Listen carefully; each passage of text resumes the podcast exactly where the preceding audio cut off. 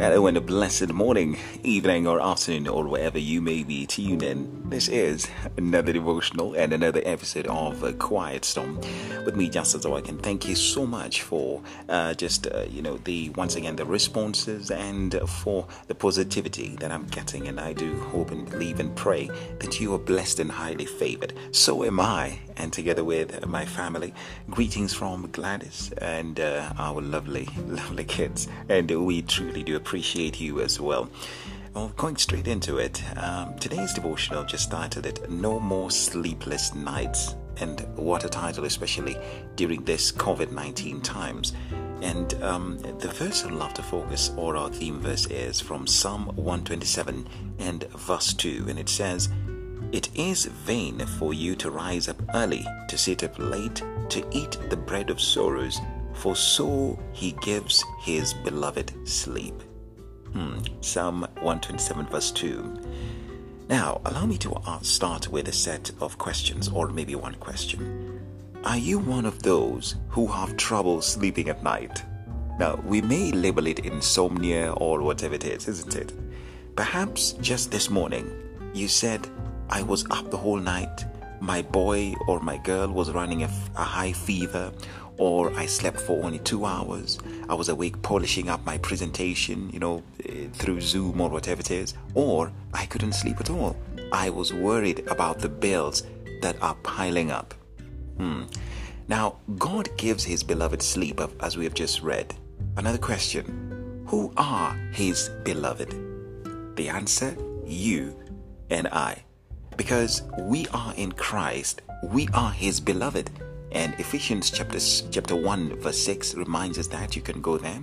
And Second Thessalonians chapter 2 verse 13 is also another reminder of the same.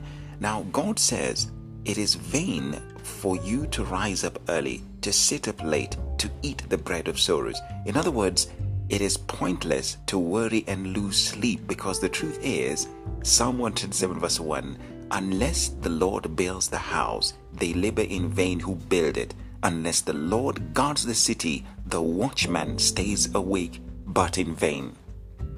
So, let God be the one who builds your career, your business, and watches over your financial investments as well. Now, let God be the one who guards your health, your marriage, your children, your relationships, or whatever it is. Don't worry and stay up late as if you are the source of the increase or the one who has the power to make things happen and save the situation. You are not the savior of the world. No, God is the one, and He says to you and to I, My beloved child, throw that care to me and go to sleep. And while you are sleeping, He is working on your situation. He who neither slumbers or sleeps, as written in Psalm 121, verse 3 and 4, works the night shift for you as you sleep. Now, it doesn't. This doesn't mean that we should, uh, you know, encourage laziness. No, no, no. We know also what Scripture says: a little sleep and a little slumber, and poverty shall come upon you suddenly. That's not what this particular scripture is talking about. But because we are such doers and performers, it is hard for us to let go and let God take over. It is, definitely.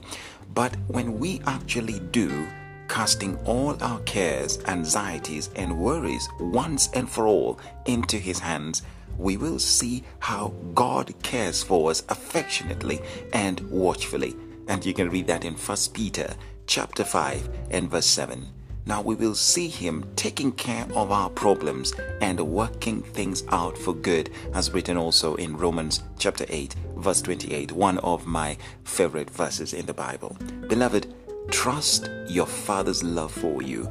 Cast your cares on Him and have no more sleepless nights, whatever the situation or circumstance. In Jesus' mighty name. Hallelujah. Father, thank you for reminding us that we should not worry, that we should not lose sleep over things that are beyond us, but we should let go and let you. It is difficult for us as men to do that.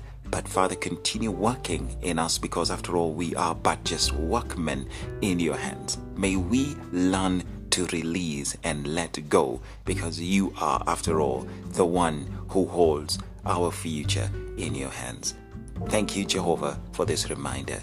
In Jesus' name I pray. Amen and amen. Have a blessed day, a blessed night, a blessed evening, wherever you may be in the world, and continue keeping it a quiet storm. Thank you, and God bless.